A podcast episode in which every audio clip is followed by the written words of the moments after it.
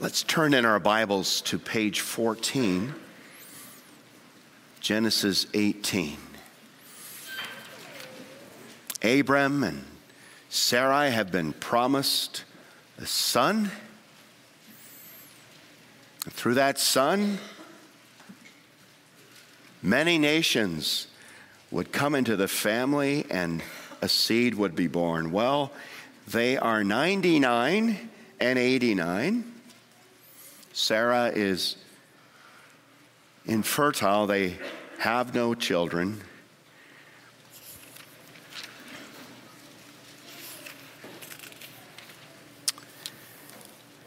And then God comes to visit. Genesis 18, page 14, we'll read 1 through 15. And the Lord appeared to him, to Abram, by the oaks of Mamre.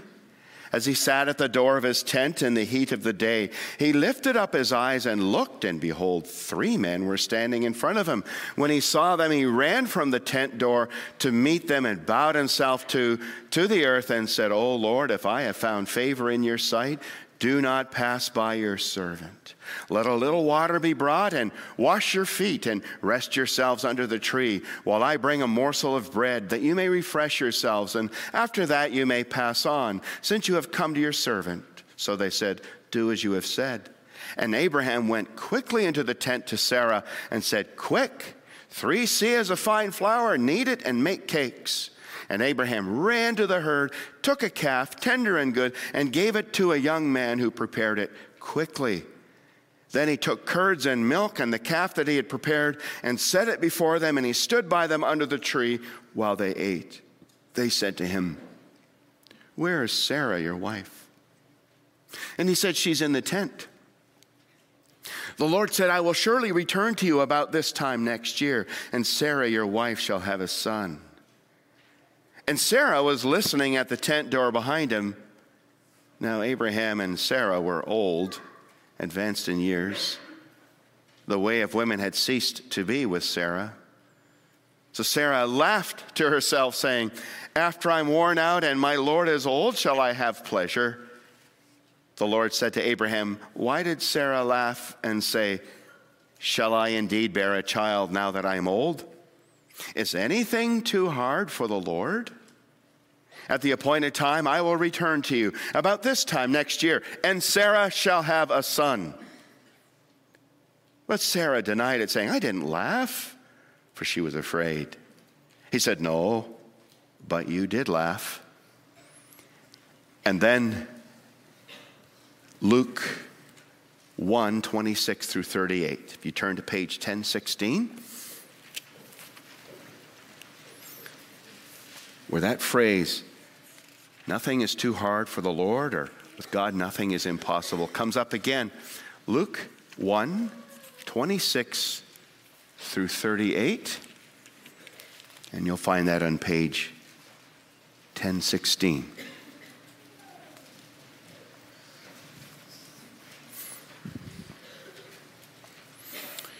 In the sixth month, the angel Gabriel was sent from God to a city of Galilee named Nazareth, to a virgin betrothed to a man whose name was Joseph of the house of David, and the virgin's name was Mary. And he came to her and said, Greetings, O favored one, the Lord is with you. But she was greatly troubled at the saying and tried to discern what sort of greeting this might be. And the angel said to her, Do not be afraid, Mary, for you have found favor with God. And behold, you will conceive in your womb and bear a son, and you shall call his name Jesus. He will be great. He will be called the Son of the Most High. And the Lord God will give him the throne of his father David, and he will reign over the house of Jacob forever. And of his kingdom there will be no end. And Mary said to the angel, How will this be since I am a virgin? And the angel answered her, The Holy Spirit will come upon you and the power of the Most High will overshadow you. Therefore, the child to be born will be called Holy, the Son of God. And behold, your relative Elizabeth in her old age has also conceived a son. And this is the sixth month with her who was called barren. For nothing will be impossible with God. Do we really believe that? Nothing will be impossible with God. And Mary said, Behold, I am the servant of the Lord. Let it be to me according to your word. And the angel departed from her. It's just God's word. May we truly be blessed by it and our faith built.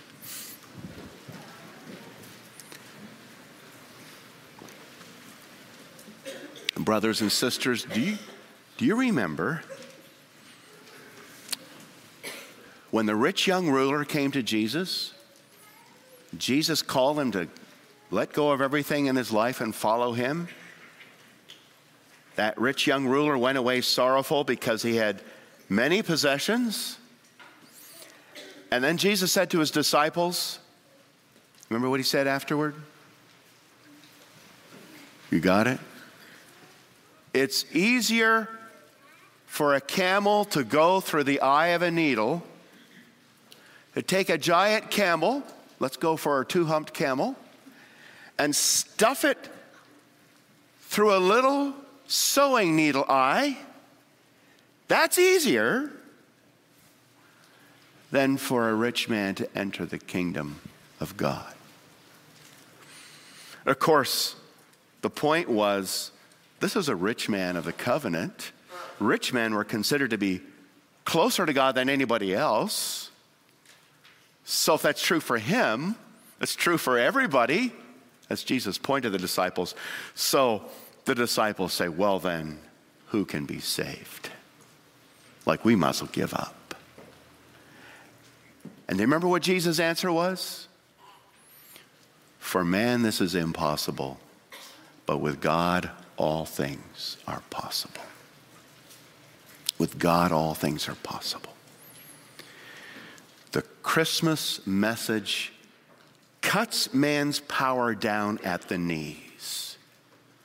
That's why the world's offended by the truth of Christmas. They don't mind the outward trappings, especially if it makes us a little money.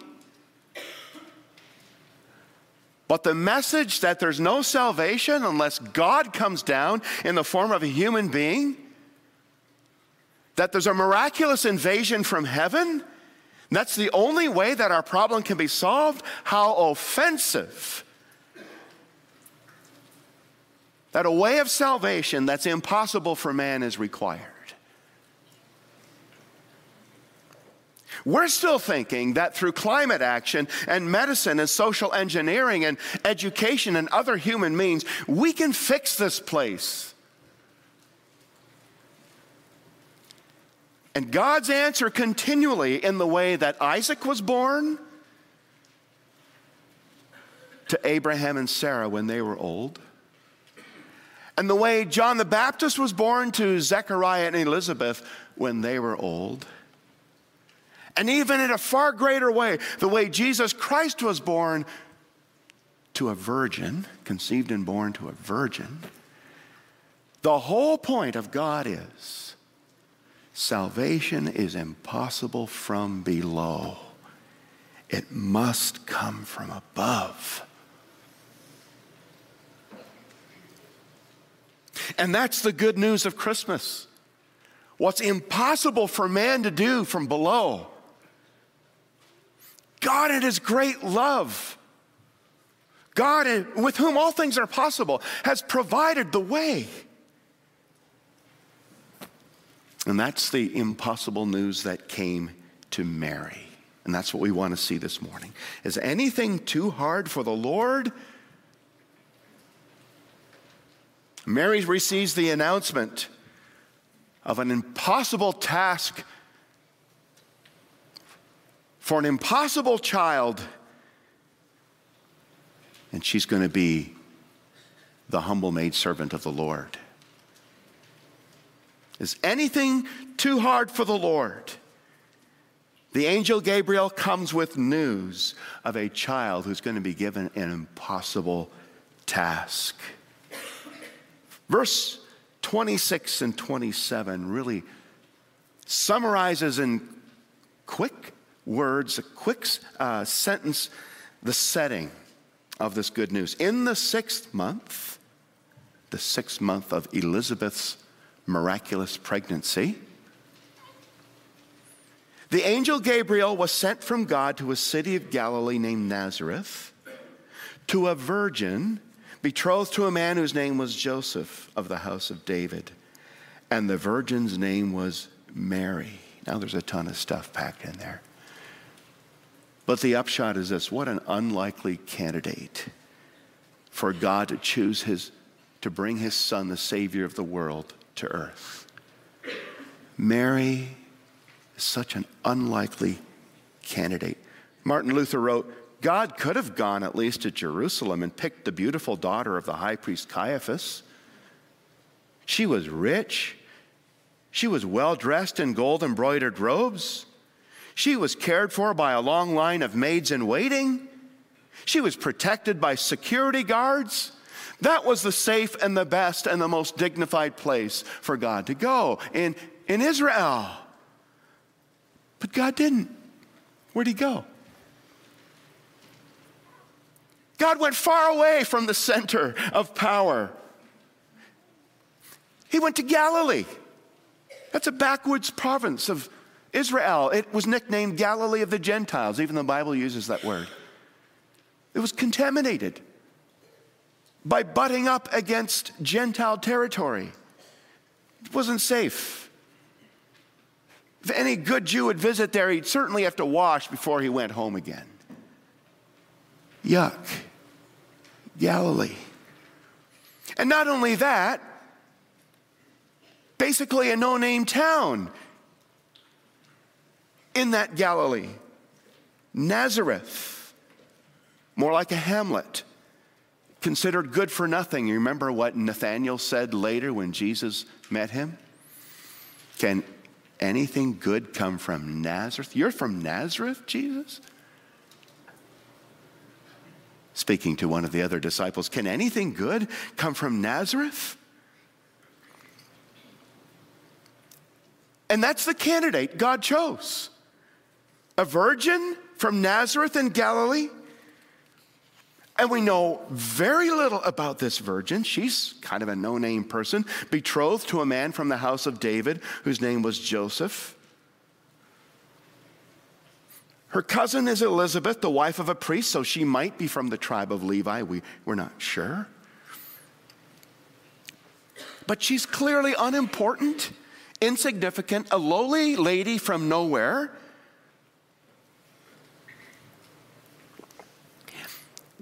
And God is going to enter the human race, going to come down from heaven to earth through this lady in this place. Yes, the life of the Son of God in human flesh didn't start in Bethlehem. You know that. He was born there. But he was conceived in Nazareth. That's where he spent the first eight or so months of his life before they started making the trek to Bethlehem. God didn't come just for the rich and for the upper class people of God. He came to live a lowly life, a man of sorrows. Already there, Nazareth, lowly maiden, and then Bethlehem, a little town, and the manger we see the sign of the cross. That Jesus isn't coming to live the high life to be served. He's coming down to the lowest to serve and give his life as a ransom for many. And it's a reminder to each of us that Jesus Christ is available for both high and low, rich and poor, worthy and unworthy. He came for you. And if anyone thinks that he or she this morning is too low for the Lord, I've just gone too far. I am too dirty. My life is so covered with shame. Jesus is going to go lower yet to the cross, disgusting cross, a curse and a thing of shame. You're not so low that Jesus didn't come lower. He's not ashamed to live in Nazareth and a lowly lady. That's where he made his start. So Gabriel came to her, Mary, and said, verse 26, Greetings, O favored one, the Lord is with you. Okay. Gabriel didn't say, Hail Mary, full of grace, the Roman Catholic prayer. That's not what the Greek says. As though God came to her because see, she was such a good lady and so full of grace, she's worthy. No, no, no. That's not what it means. It means Mary, God has sent me to you because He wants to show you His grace. You are favored. Was to not because you're full of grace, but because He wants to show you His grace. It has nothing to do with any grace that's in her, and everything to do with the grace that's in God, the favor that He shows to the unworthy. That's what this visit is about. Isn't that the reason He chooses any one of us for salvation? Whether it's Mary for that high and honorable task of carrying the Son of God into the world, uh, that's the highest blessing any woman has ever been given, whether it's Mary chosen for that or you chosen for salvation and for some task, any task in the kingdom, it's because of God's favor. The focus, brothers and sisters, should not be on Mary's exaltation. She and the Magnificat coming up exalts God. I rejoice in God, my Savior. The focus should not be on Mary's elevation, because now suddenly we have to sort of rise to that level. No, no, no. The focus is on God's dissension or condescension. God's coming down. And that's a huge encouragement. That's good news for sinners. Now, Mary can't believe what's going on. She thinks, an angel, judgment day, I'm in trouble. That's what verse 29 says. She was greatly troubled at the saying and tried to discern what sort of greeting this might be. But Gabriel reaffirmed God's grace to her and love for her. And the angel said to her, verse 30, Don't be afraid. Fear not, the angel said to Zechariah. Fear not, the angel said to Joseph, Matthew 1. Fear not, the angel said to the shepherds.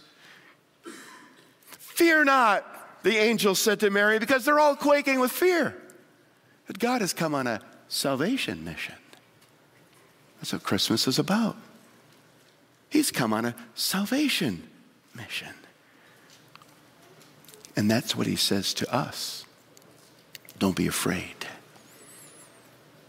God has come to save you.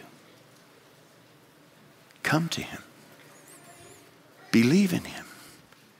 Give your life to Him. Because His second coming will be coming to judge those who have not believed. But now's the time, instead of running from Him, running to Him. Fear not, Mary, for you have found favor with God. And then Gabriel announces this shocking, impossible news.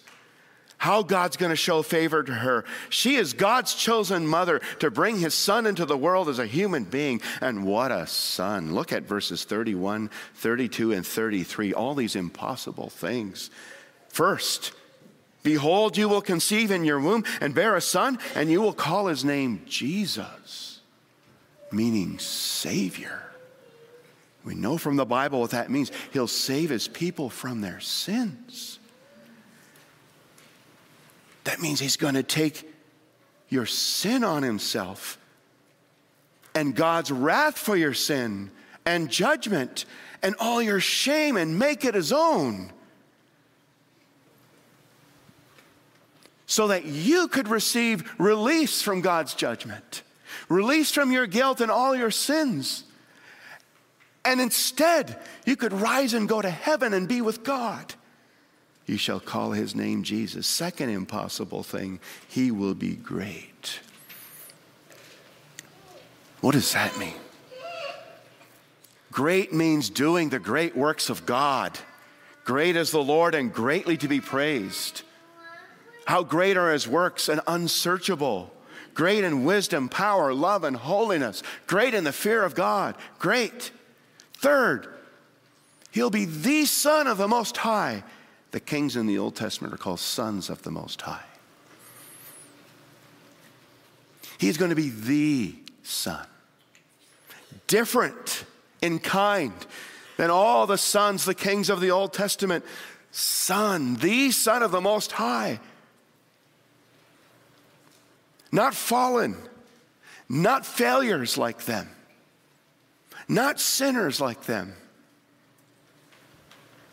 but perfect, loving God with all his heart, soul, mind, and strength, perfectly, in intimate fellowship with God as his Father. Son, the Son of the Most High. Fourthly, given the throne of his Father. Is this the Messiah? The promised Messiah that we've been looking for? God swore an oath to David, 2 Samuel 7. I will send a son who will sit on your throne forever. And that's the next impossible thing. Number five, he will reign over the house of Jacob forever. You mean a king that's not going to die? Yes. And number six, whose kingdom will have no end.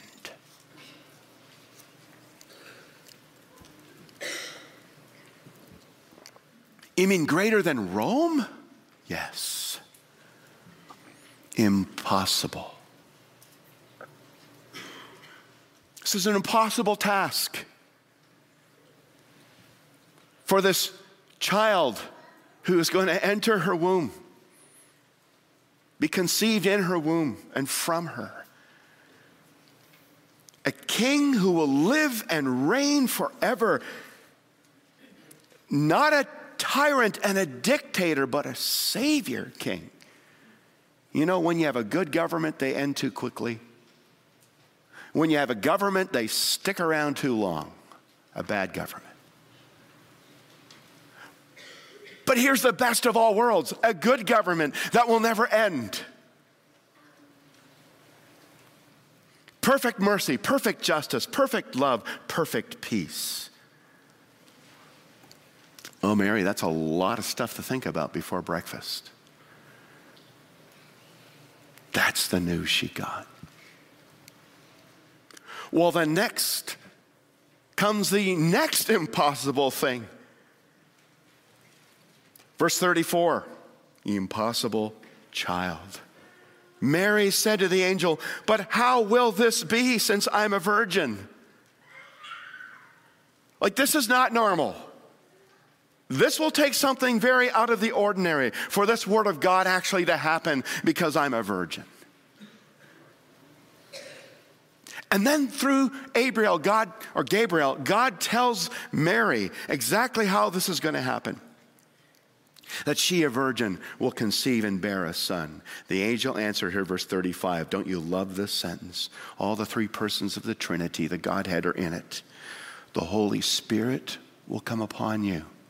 And who is He? He's the power of the Most High. The power of the Most High will overshadow you. Therefore, the child to be born will be called Holy, the Son of God. Don't you love that word overshadow? God's Spirit dwelt in the Old Testament in the form of a glory cloud that would come and overshadow the people and enter the tabernacle and then the temple and then the Mount of Transfiguration. God's glory cloud came and overshadowed Peter, James, and John. Well, God's glory cloud Holy Spirit is going to come and settle upon Mary, enter her womb. It's going to take from her DNA, from her chromosomes, and form a child. But what about the missing chromosomes? Because only half of them can be Mary's. The Holy Spirit's going to supply them, not a human male figure. The Holy Spirit's going to supply them by a great miracle the virgin conception. Impossible. But all things are possible with God, and that's the way. God is going to actually enter the human race and not only become part of the line of David because of Mary's betrothal to Joseph, the son of David, legally enter the line of the kings, but become, become a son of Adam and Eve, entering the fallen human race as a sin bearer, though he himself never sinned. And he'll be called Holy, the Son of God. And when you see this description, you say, Oh, the wisdom and power of God. That's exactly the fix. Because in order to save the human race, we, we need somebody that's impossible, that he's divine, fully God, to carry the weight of the infinite wrath of God. To carry that, to handle that, and come out alive on the other side, you got to be divine. And yet, He's got to become one of us, enter our race, and take our place and bear our judgment and guilt. He's got to become fully one of us.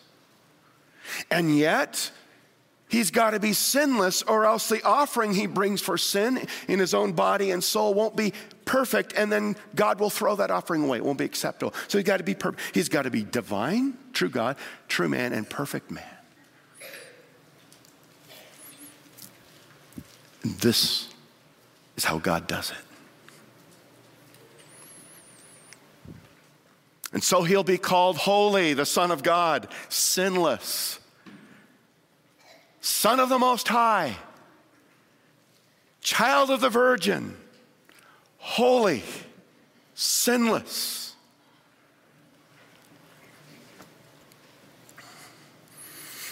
How can it be? Nothing is too hard for the Lord, congregation.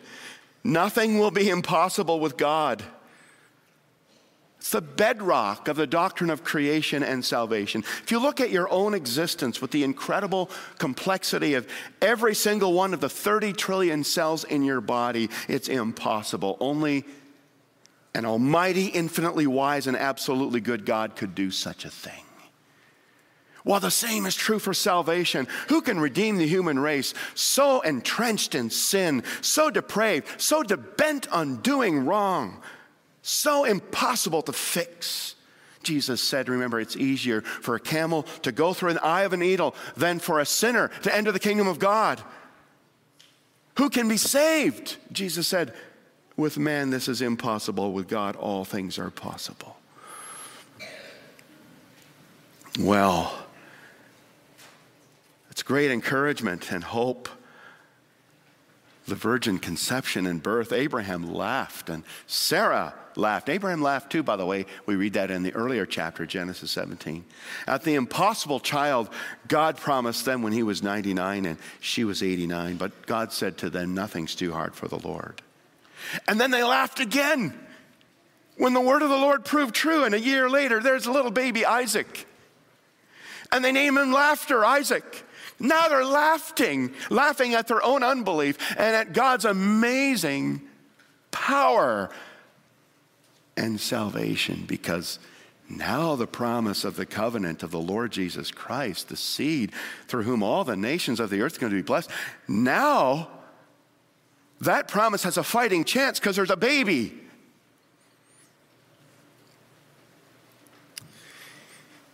And that child won't be Isaac, but Isaac's great, great, great, great grandson, born of Mary, Jesus Christ. Well, we have the same for Zechariah. He's praying. So, Abram and Sarah have been praying for a baby. And then God comes and announces it's going to happen, and they laugh. Well, there's Zechariah and Israel. They're praying at the temple for Messiah to come, for God to do a great work of salvation. The Gabriel comes to Zechariah and says, Your wife's going to have a baby. Zechariah says, No, that can't be. How often we pray and pray, and then when God says it's going to happen, we don't believe Him. We don't believe Him. We limit the power and willingness of God in our minds. Do we really expect Him to do great things for us? Do you really? One author wrote If God could perform the miracle of the virgin birth, then he's quite capable of handling the difficulties of our daily lives. There's no sin he cannot forgive, no relationship he cannot restore, no problem he cannot resolve, no need he cannot meet, no ministry he cannot bless, no grief he cannot comfort, no life he cannot reclaim, no sinner he cannot save. It may seem impossible to do, endure the suffering that has come into your life. It may seem impossible for someone you love to come to Christ, but nothing will be impossible with God. And maybe you've given up praying for somebody you decided he's a lost cause. You decided she's a lost cause. Maybe you've given up praying for your marriage or praying for your family or praying for your neighbor. You've decided it's not worth the effort. Nothing can be done. Let the true Christmas story remind you of the truth. Nothing will be impossible for God and revive you in your hope and faith and love and stir you up to pray again and stir you up again to seek the Lord's blessing, change, and power in your life. Well, Mary's response is so wonderful. Behold, I'm the servant of the Lord. Let it be to me according to your word. She's a humble maidservant. No laughing, no questioning, no complaining, no objections, just faith. What, what is faith? It's taking God His word. Let it be to me according to your word. Okay, I get it. Nothing's impossible for you, so it's going to work, and you're going to do it. I love that the assurance of things hoped for, the conviction of things not seen. She's not seen the baby, but she believes he's coming because she believes the Lord's word, and she believes she's going to carry him. He's going to be conceived in her womb. So that's faith, taking God in His Word. And then faith is also, secondly, offering yourself to the Lord. I'm the servant of the Lord. Let it be to me. Yep, I'll be the one. Take me, use me for your glory. I'm yours. Do with me what you please. I will serve you. My life is safe with you. Oh. So God called her, and Mary said yes. Some of the great heroes of the faith tried to wiggle out of God's calling. Moses, I'm too shy. Gideon, I'm too weak. Jeremiah, I'm too young. Mary, I'm your servant. So, yes, the greatest honor ever given to a woman, blessed to be the mother of Jesus, but it also meant great suffering. Simeon told that to Mary because of this child. This sword's going to pierce your soul. It was a life of suffering. Her son was the man of sorrows, but she was a woman of sorrows. She had to risk losing Joseph, who would no doubt want to leave her when he found out that she was pregnant, not with his child. She had to do her gossip and bullying about being pregnant out of wedlock. You say, well, you made that up. Well, no, no. In the book of John, the people make fun of Jesus. The Pharisees say, well, at least we're not born of fornication. The stories went around. They weren't true.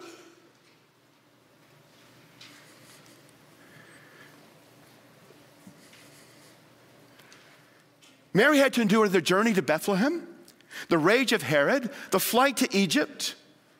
And as Jesus grew up, she had to deal daily with the opposition he faced.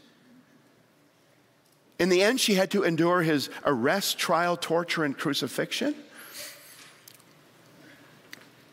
And though she didn't know all that future held, she gave herself to it, to the Lord whatever it holds. She consented to a lifetime of suffering for the glory of God. She trusted God. She rejoiced in God, uh, rejoiced in Jesus as her Savior, and offered her life to God's plan and purpose. we're not called to worship Mary or venerate her, but we do call her blessed, and we should imitate her faith.